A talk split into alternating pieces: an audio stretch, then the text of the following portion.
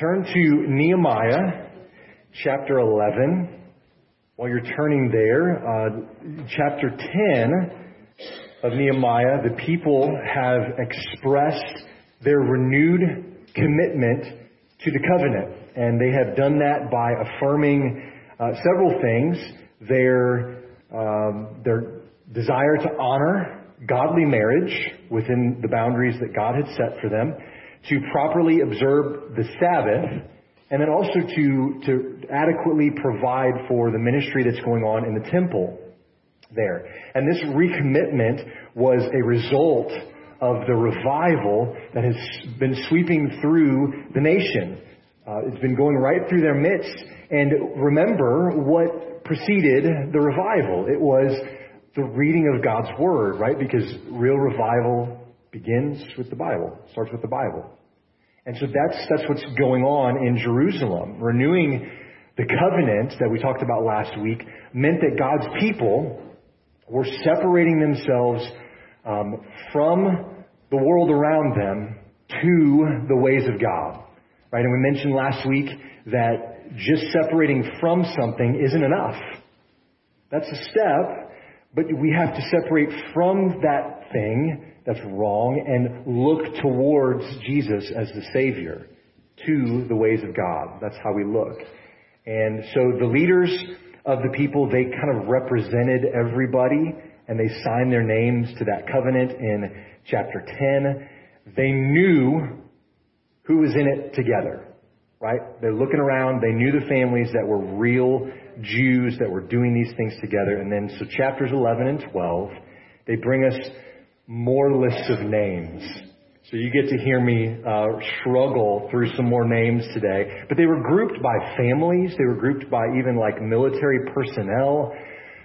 Priests and Levites are listed as groups here, civil servants, royal servants, and, and more. These are kind of occupations that existed in the group of people, and they're listed here. There's some familiar names on the list, so keep an ear out for these things. But by and large, as we read through these names, you're going to see there's not a whole lot of significant people listed here. And yet, these people are significant. You know what I'm saying? Like, we don't know their names. There's, David's not listed here, right? Solomon's not listed here. These big names that we're familiar with, it's, it's normal, most, for the most part, normal everyday guys representing their families in these places. And, and so they've got normal problems, just like you and I in a lot of ways. And so, uh, let's read and we've got a fair bit to read this morning because these things are just connected. And so hang with me. We're going to start in verse 1 in chapter 11, and then we'll read through verse 26 of chapter 12, and then we'll pray.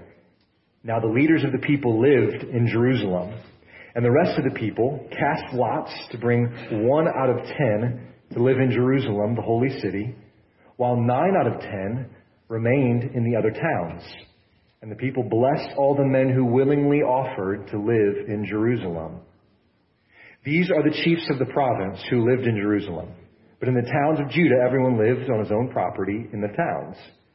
Israel, the priests, the Levites, the temple servants, and the descendants of Solomon's servants. And in Jerusalem lived certain of the sons of Judah and the sons of Benjamin. Of the sons of Judah, Althea, the son of Uzziah, son of Zechariah, son of Amariah, son of Shephatiah, son of Mahalalel. I think I got that. Um, of the sons of Perez, and of Mesa, Messiah, the son of Baruch, son of Kol Hosea, son of Hazaiah, son of Adaiah, son of Jorib, son of Zechariah, son of the Shilonite, all the sons of Perez who lived in Jerusalem were 468 valiant men. And these are the sons of Benjamin. Sula, the son of Meshullam, son of Joed, son of Pedaiah, son of Kolaiah, son of Messiah, son of Ithiel, son of Jeshiah, and his brothers, men of valor, 928. Joel, the son of Zichri, was their overseer. And Judah, the son of Hassanah, was second over the city. Verse 10. Of the priests, Jedaiah, son of Jorim, Jachim, Seraiah, the son of Hilkiah, son of Meshullam, son of Zadok, son of Meraioth, son of Ahitub, ruler of the house of God, and their brothers who did the work of the house, 822. And Adaiah, the son of Jeroham, son of Pelaliah, son of Amzi, son of Zechariah, son of Pashur, son of Malchijah, and his brothers, heads of fathers' houses, 242. And Amish, Amashsai, the son of Azarel, son of Ahaz, Azai, son of Meshillemoth, son of Immer, and their brothers, mighty men of valor, 128. Their overseer was Zabdiel, the son of Haggedolim. And the, of the Levites, Shemaiah, the son of Hashab, son of Azkaram, son of Hashabiah, son of Bunni, and Shebethai, and Jozabad, of the chiefs of the Levites who were over the outside work of the house of God. And Mattaniah, the son of Micah, son of Zabdi, son of Asaph, who was the leader of the praise, who gave thanks, and Bakbukiah, the second among his brothers, and Abda, the son of Shemua, son of Galal, son of Jeduthun. All the Levites in the holy cities were 284. Okay, everybody take a deep breath with me. I needed a breath. Okay. Verse 19. Thank you, Debbie, for the encouragement. 19. The gatekeepers, Akkub, Talmon, and their brothers, who kept watch at the gates, were 172. The rest of Israel and of the priests and the Levites were in all the towns of Judah, every one in his inheritance. But the temple servants lived on Ophel, and Ziha and Gishpa were over the temple servants. The overseer of the Levites in Jerusalem was Uzzi, son of Bani, son of Hashabiah, son of Mattaniah, son of Micah, of the sons of Asaph, the singers, over the work of the house of God. For there was a command from the king concerning them, and a fixed provision for the singers as every day required. And Pethahiah, the son of Meshezabel, of the sons of Zerah, the sons of Judah, was at the king's side in all matters concerning the people.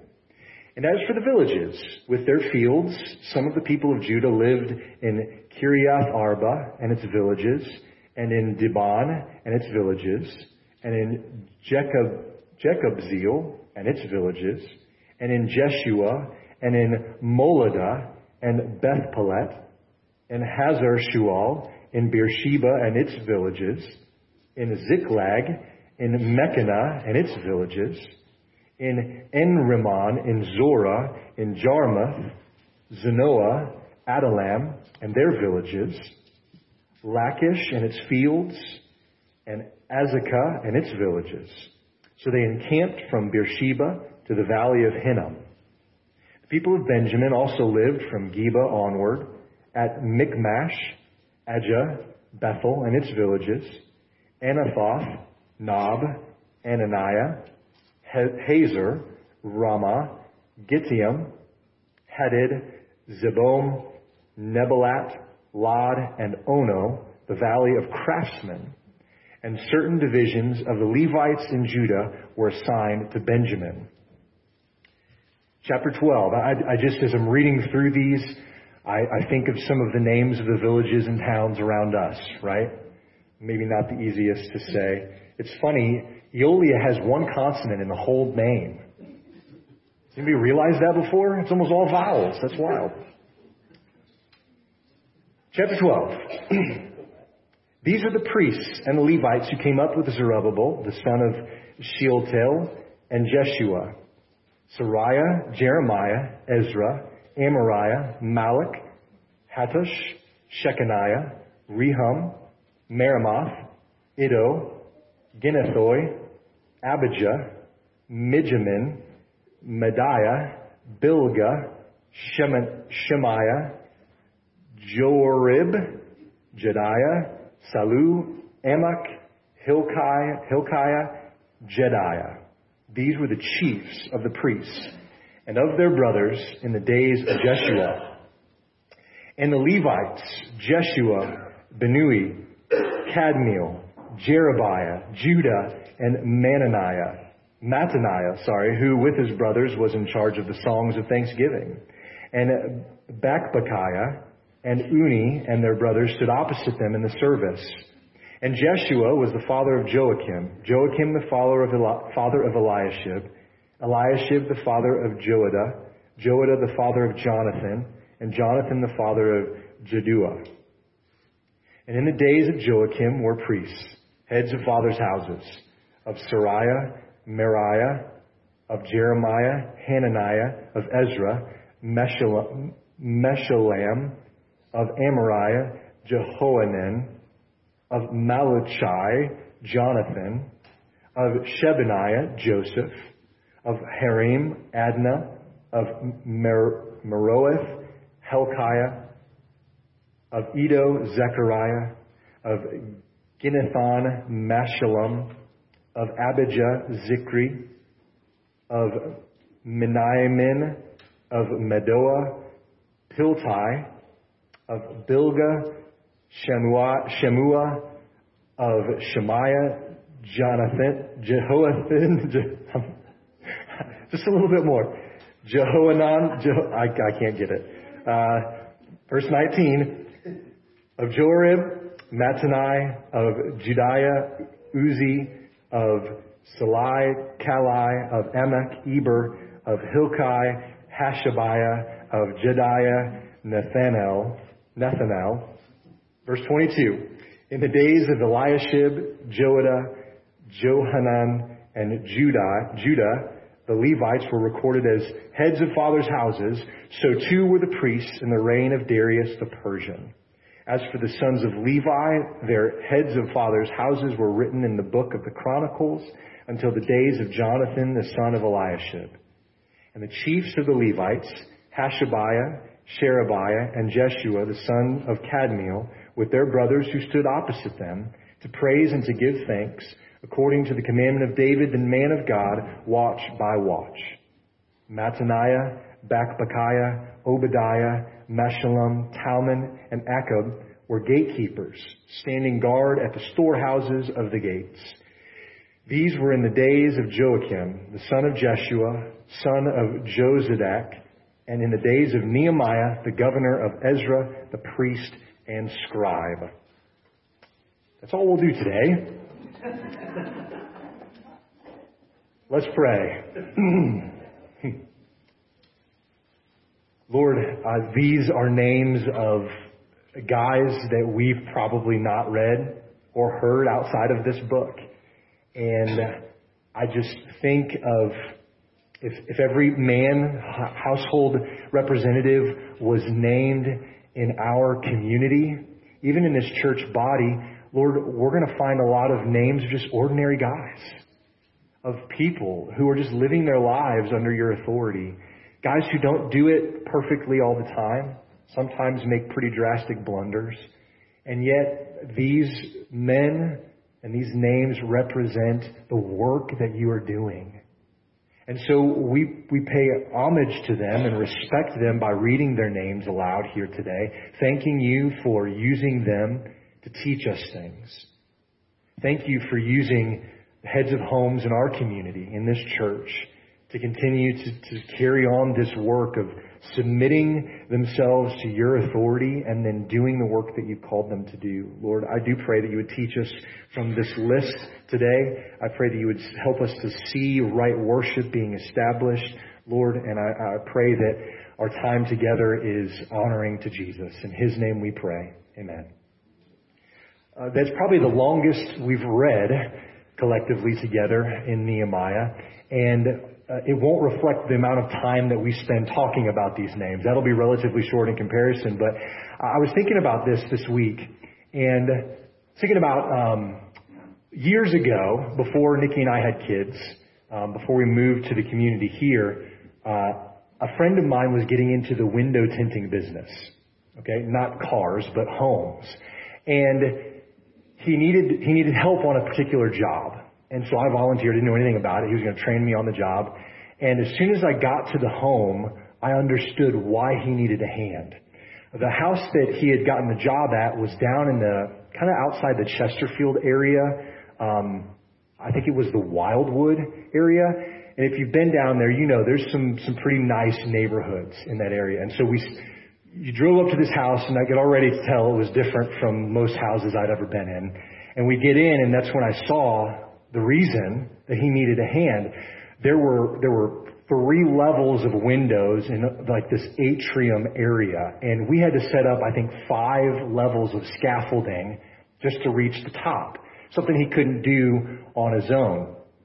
So we're there doing the job. I think it was in, I think Albert Pujols had a home in a subdivision in that area. It was in, I think, that same kind of area. Very nice home. And as we're leaving the job that night, I, I'm kind of looking around and I'm thinking, my, the home I grew up in is a beautiful home, um, but it does not compare to this. Uh, there are a lot of things that that home had that, that my, any home I'd been in did not have, in fact. Um, it just didn't compare. Homes I'd been in couldn't hold a candle to that as far as, you know, architecture and space.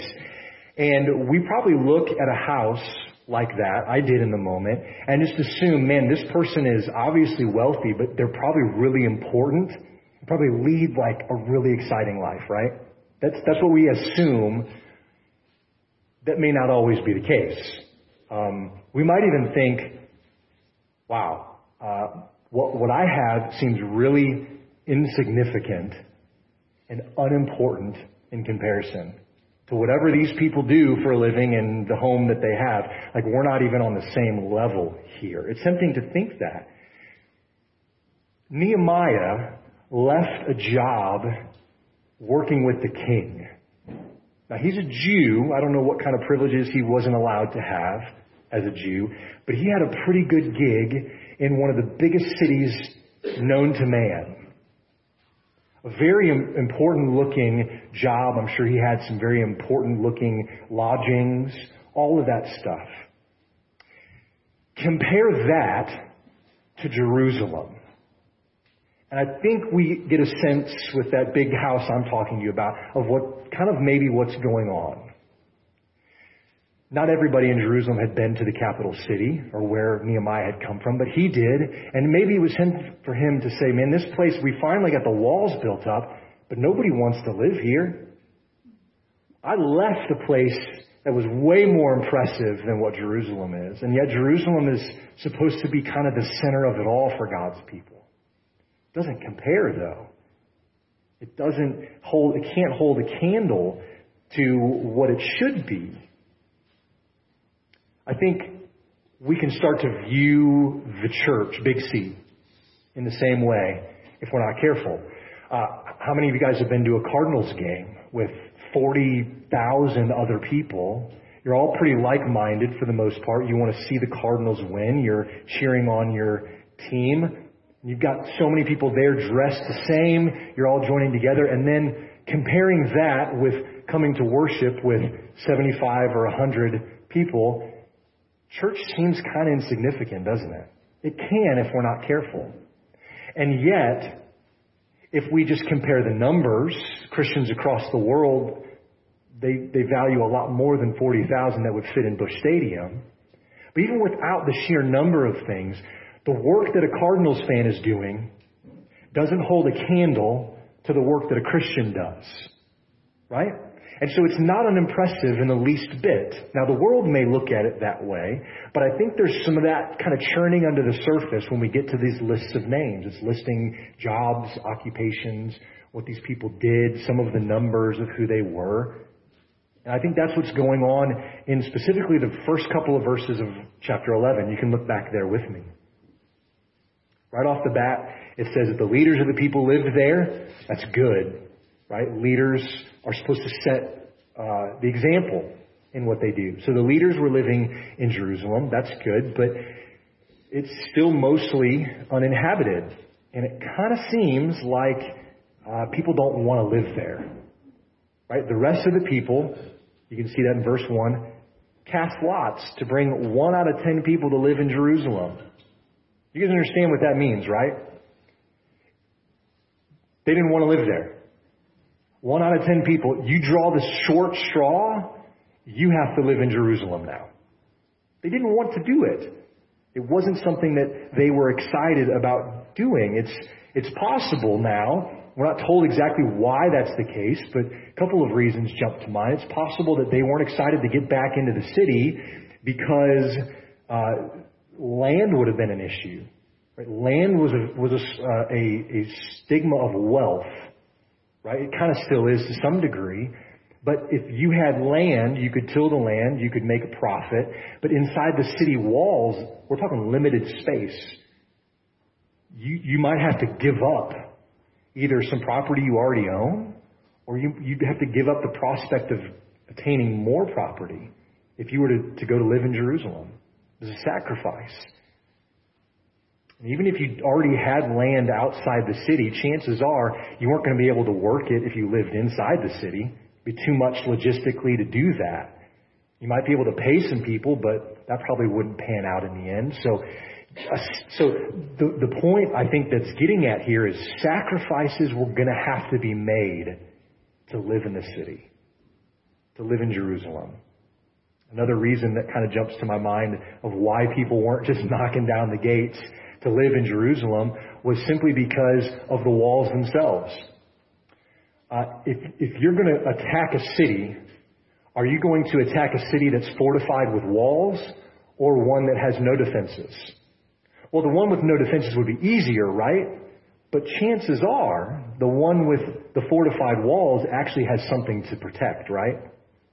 So outside forces, marauding armies are thinking, what are they protecting in there? They probably have stockpiles of food, resources, wealth, stuff like that. And so moving back to Jerusalem was almost like painting a big target on your back, right? At least that's what it could have been seen as. And so one out of ten people were forced to live there, considering it may be a dangerous place. And yet, look at verse 2. There's some redemption to all of this. There were some, apparently, who chose to live there. Men who willingly offered to live in Jerusalem. And I, I want to focus on a lot of that today. Because I think we can learn a lot of that even in our context today. So how did the people respond? You can see that coming up. Verse 2. The people blessed them. Blessed them. What does that mean?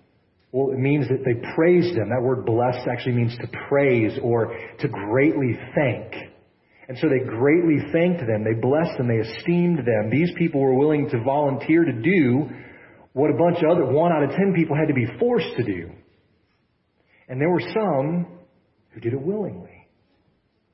So I wonder, why? Why would they choose to move to a place that was possibly dangerous and that certainly seemed unexciting? Why would they volunteer to do this? And I think it boils down to a simple concept. I think these people were folks who understood what God was actually doing.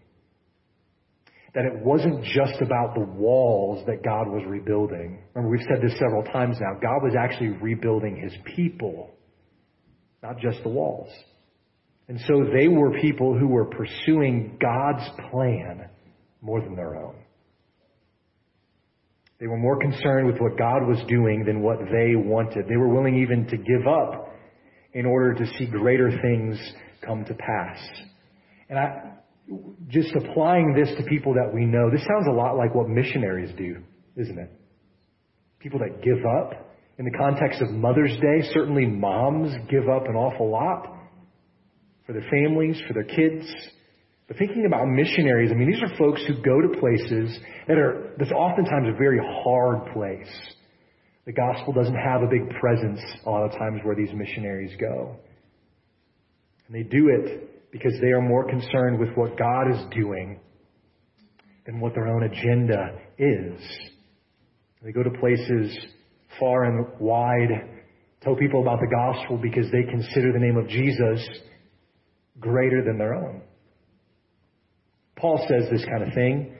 This is in your notes, Acts chapter 20, verse 24. Might not be Acts. I think I might have written down the wrong reference there, but uh, he says this I do not account my life of any value, nor as precious to myself, if only I may finish the course and the ministry that I received from the Lord Jesus to testify of the gospel of the grace of God. Missionaries do this. They give up the comfort and the ease of the life that they maybe grew up expecting. They give it up because they're more concerned with what God is doing. And in a similar way, we have people, I think, right here in our own community, specifically in our own church, who do this kind of thing all the time. Uh, people who give up a week of being in the worship service so they, they can serve families and serve in the nursery. Or people who sacrifice time during the week and on Sunday mornings to, to prepare to lead our church in music week in and week out. Or people who plan, who organize, who set up, who tear down for different events and ministries here at church. These people set aside what they might like to be doing otherwise, and they do what's necessary to serve the church. And as far as I know, none of the Sunday school teachers who teach, none of the musicians who help lead, nobody who serves here drew a short straw on the situation either. They volunteered. You volunteer to do this, to give up your time, to go where you're needed. And I, I want this morning to just respond in the way that the people in Jerusalem responded to the men who willingly brought their families back to the city. It says they blessed them. So if you volunteer in one of these roles, we want to bless you today. We want to greatly thank you. We want to esteem you. So, Sunday school teachers, thank you. Small group leaders, small group hosts, thank you for serving, for giving up your home and your time. Awana volunteers and verse listeners, thank you. Our finance team, that there's a bunch of stuff behind the scenes, thank you for serving. Kathy, thank you for serving. Deacons, elders, thank you for serving our church. Landscape crew. Did you see the, the primrose outside? It's beautiful. Those are primrose, right? My wife told me that. I'm not that smart. Just trying to make sure I got it right. This is beautiful. We, you all volunteer your time willingly because you see the bigger picture. Now, it's not about the flowers. That's beautiful and they bring us joy. It's about the body of Christ. It's about the name of Jesus. But we want to esteem you and thank you for what you do. And so many others that I've forgotten to mention. We, we want to bless you today. We want to thank you. You demonstrate Christ in what you do. And I think these Old Testament Jews that we're talking about here in Jerusalem, in Nehemiah, who willingly volunteered to move into the city, were, were demonstrating a Christ likeness before he even came to the earth. You know what I'm saying? Before the incarnation, these people are acting like Jesus. They're sacrificing for the sake of others, for the sake of the name of God. They gave up safety and comfort so that others could have that in the future. Following Jesus, in fact, means laying down our lives for the benefit of others, just as he did for us. And so for those of you who serve around here, please keep doing what you're doing. Keep doing what the Lord is leading you to do. Keep delivering those meals to new parents. Keep accompanying friends to the doctor. Keep sending those notes of encouragement. Keep visiting those who can't get out often. Keep checking in on those who you don't see in the worship gathering week in and week out. Keep demonstrating Christ in what you do. The rest of the text, we see just name after name, role after role, occupations. Uh, and I just want to kind of touch on a couple of them. There's some significance to all of these, as I mentioned, but just a couple of the things I want to point out. Look at, look at verse 6. Look at verse 8. Look at verse 14. There's some terms used here that I just want to mention. Valiant men, talking about men of honor, mighty men of valor. Now, we don't know a whole lot of details about who these guys were, but it looks to me like one of the valiant things that they did. Surely they were going to be able to protect the city. Maybe they were uh, swordsmen, maybe they were people who were strong in that way. But it seems like the only valiant thing that they've talked about them doing so far is live for God, is do what God has called them to do, is sacrifice for others.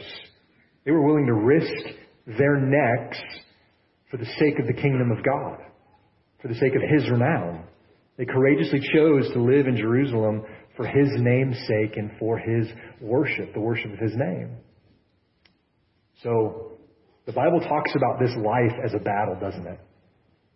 Uh, a war, if you will, that we're in. That we need spiritual armor for, Ephesians 6 says, but our weapons, they're not physical ones. They're not guns or swords. None of that sort of thing. A Christian's valor isn't graded on how well you handle a spear or a sword, but on how well you handle the Word of God. You're valiant when you live your life according to and for the truth of God's Word, of Scripture. That's, I think, what makes these men valiant men, men of valor. Helps us to see that today, even Christians, we set aside comfort, we set aside convenience for the sake of scriptural truth and for the sake of the gospel. And I think that's what's actually courageous. Another thing to point out, look at verse 17. You'll notice a guy named Asaph who's mentioned here. Where have you heard that name before? Anybody want to? In the Psalms. He's written, his name is penned in a number of Psalms. He's listed here as someone who leads the singing. I think this points to something deeper. It's cool that he's listed here kind of as a worship leader. But it points to something a little deeper than just that. The people on these lists were real Israelites.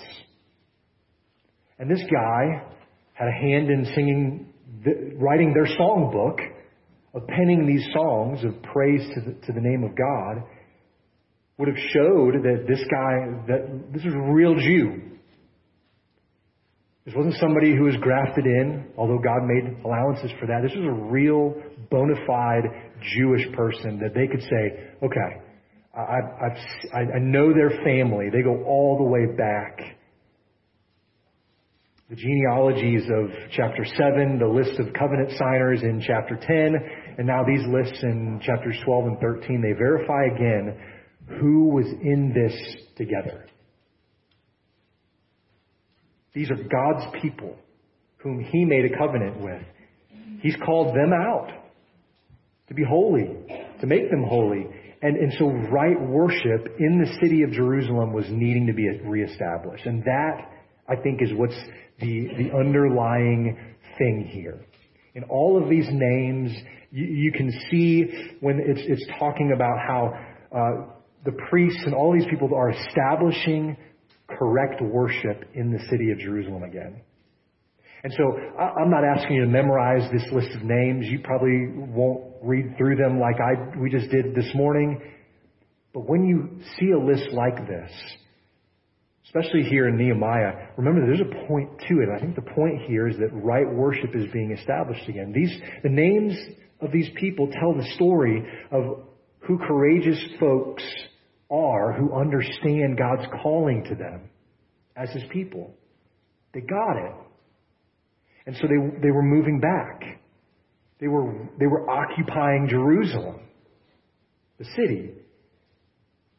These, these lists, they tell the story of people who understood the glory of God's name, of His holiness. They tell the story of who understood the responsibilities of those who've been redeemed. They have over and over in Nehemiah been told to remember. Those is what the festival of the booths was all about, remember? Remember what God has brought them from. And now, in order to have them be able to go towards what God is calling them to, worship needed to happen properly. And that's what's going on. Deliverance from Egypt in all those years before And all the years wandering in the wilderness show that God has redeemed these people, and so they respond now by believing, by repenting, by restructuring their lives around God's plans. In your notes, I've got a quote from commentary by James Hamilton Jr. It says this God mercifully delivers his people. He finds them on the path to destruction, and he transports them to the path that leads to life. Those on the path of life cannot worship with those who are on the path of destruction, because those on the path of destruction are worshiping everything but God. So these lists, talking about the lists in chapter 11 and 12, these lists represent the names of those who have been delivered from the path to destruction and put on the path to life. These lists are about the worship of God. I think that's what's at the core of what's going on here. Now, we don't like today to talk much in terms of inclusion and exclusion, especially exclusion. Some churches even avoid formal membership for that very reason. They don't want to offend people who feel weird about having their names on a list and are accountable. And yet, the list we see in Nehemiah and the church membership rolls are even the most important lists that there are. There's a more important list out there. There's a list that documents every person who has been redeemed by the blood of Christ. Revelation chapter 21 points to it as the Lamb's Book of Life. Those whose names are written there have been placed on the path to life. Question is, is your name on that list? Are you worshiping the true and living God by Jesus through the power of the Holy Spirit? You might ask, well, how can a person know that their name is on that important list, that list that God writes in, that Lamb's Book of Life? How can you know for sure that your name is written there? I think it boils down to just a very simple question that we refer to often, and it's this Have you trusted in Christ? Have you put your faith in Jesus instead of anything else? Are you turning away from sin? Are you looking to Jesus as Savior? Are you daily trusting in His grace and living for Him? Are you pursuing, in the context of today's topic, are you pursuing His ways more than your own? You can answer honestly and say, yeah, to those things. By God's grace, your name has been written in the Lamb's Book of Life. And yet, perhaps you say, yeah, I've done this. Next question would be, are you actively participating in God's group of people? In Jerusalem, people sign their names to a list. Here, we have church rolls, and we say, you've identified with us.